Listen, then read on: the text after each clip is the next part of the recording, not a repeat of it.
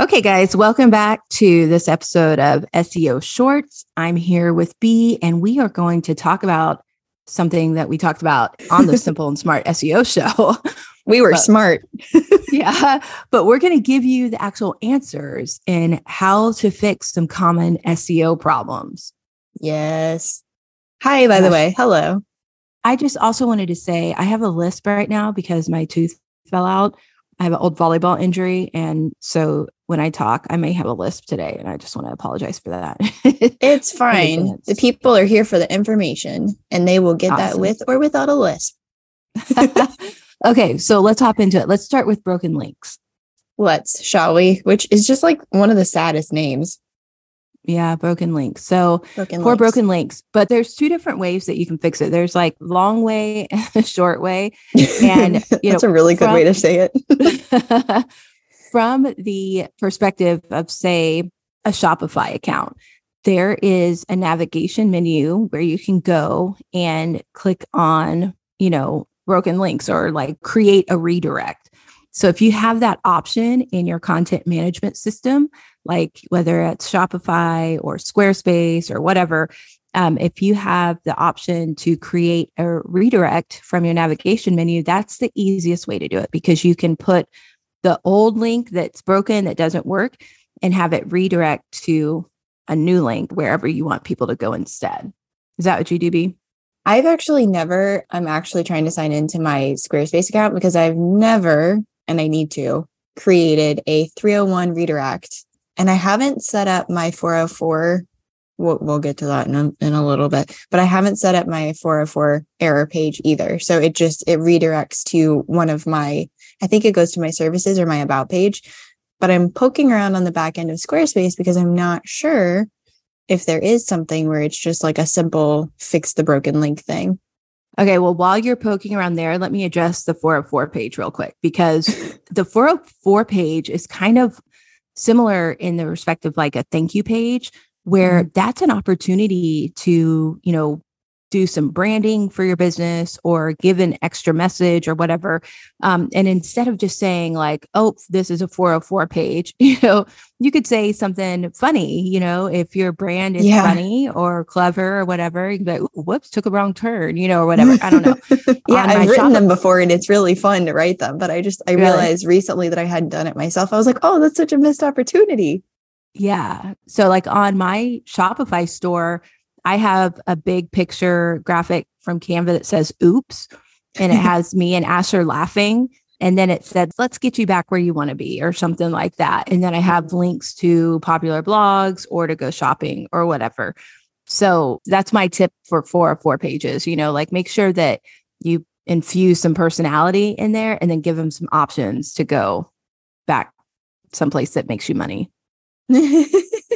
Take them somewhere that they want to be. I can't figure this out quickly with doing a 301 redirect. And typically, honestly, what I do with my clients, I even had this conversation yesterday with someone. She was talking about doing this and fixing a broken link. She actually does have a web developer. So I was like, talk to your web person and they will be able to set this up without any mistakes or anything. I've just, I've never done it myself. I usually outsource that, but I will come back. And if there's anything I can add in the show notes, I will about a Squarespace site specifically with a broken link and maybe doing like a 301 redirect. Okay, cool. So the next thing that often comes up in audits um, as errors are duplicate meta descriptions. Mhm. And duplicate meta descriptions and duplicate title tags usually travel together. What happens in Shopify a lot of times is people will duplicate the page. And Mhm. so when they duplicate the page, what they don't realize is that they're also duplicating all of the meta descriptions, which is the meta tags, the title tag, the meta description. All of that goes with the duplicate. So at the end of the day, you end up with two pages with the exact same meta descriptions and the exact same title tags. Yeah, exactly. I've done that before when, where I've duplicated pages on my own site and immediately I'm like, and we're just going to fix this. So that's why I like having the SEO basics checklist that I have, the freebie that I give out. And it's actually a tool that I use with my own client work and with my work for my website. And I'm just going to pull that up because one thing I like to point out is the character number that you want to aim for. I don't have it memorized. I just have it in this checklist. So for your title, the SEO title is what it's sometimes called, or the title tag. 60 characters max is what we're aiming for. For the meta description, or what's sometimes called the SEO description or the page description, you want that to be 155 characters max.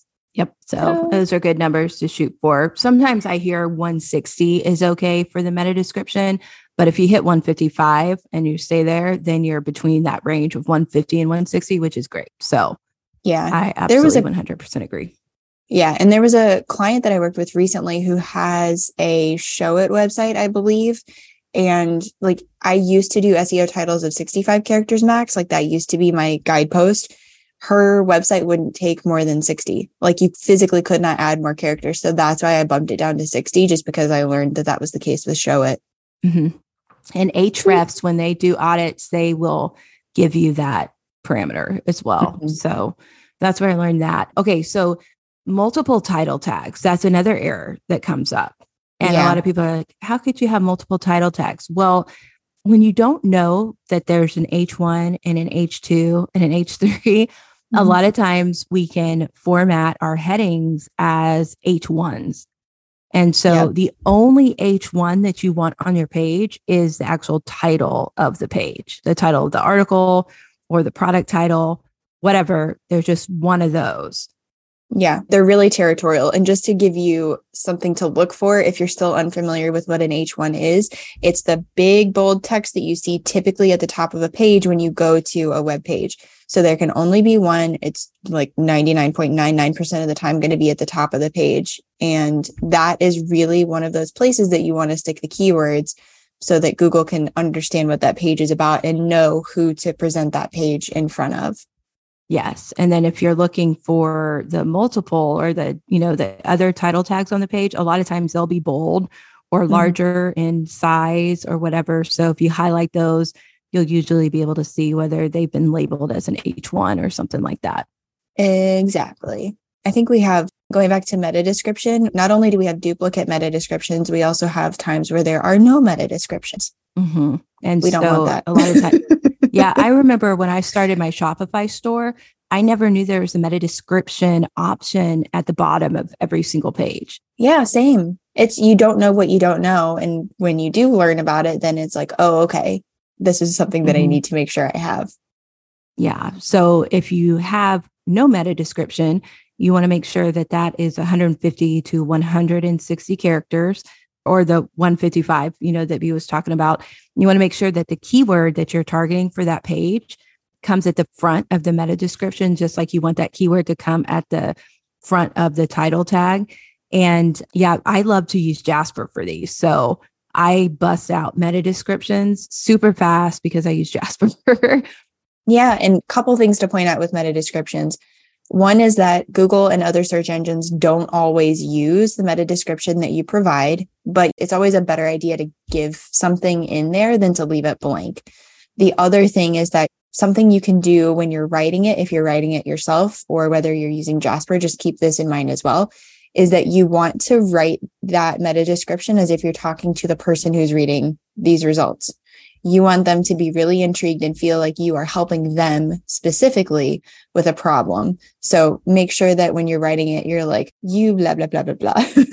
yeah, that super key point of copywriting where you write to one person, right? One person. And where we try to do that in the podcast as well. yeah. Okay. So the next one is low word count.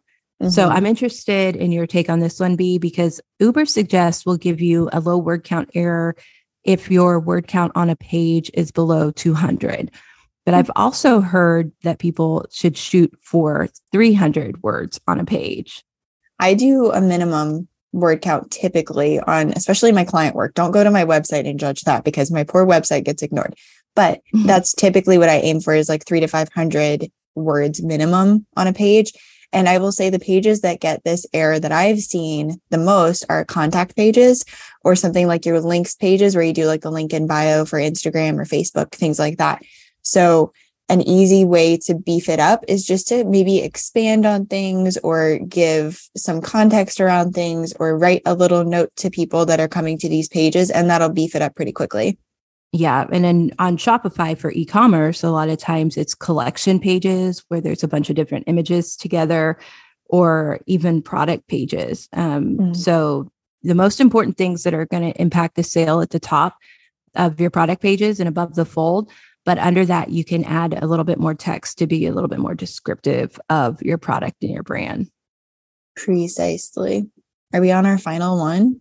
I think we have two more. We've got the SEO non friendly errors in your title. So, what that means is you have some sort of weird formatting where it's not word dash word dash word.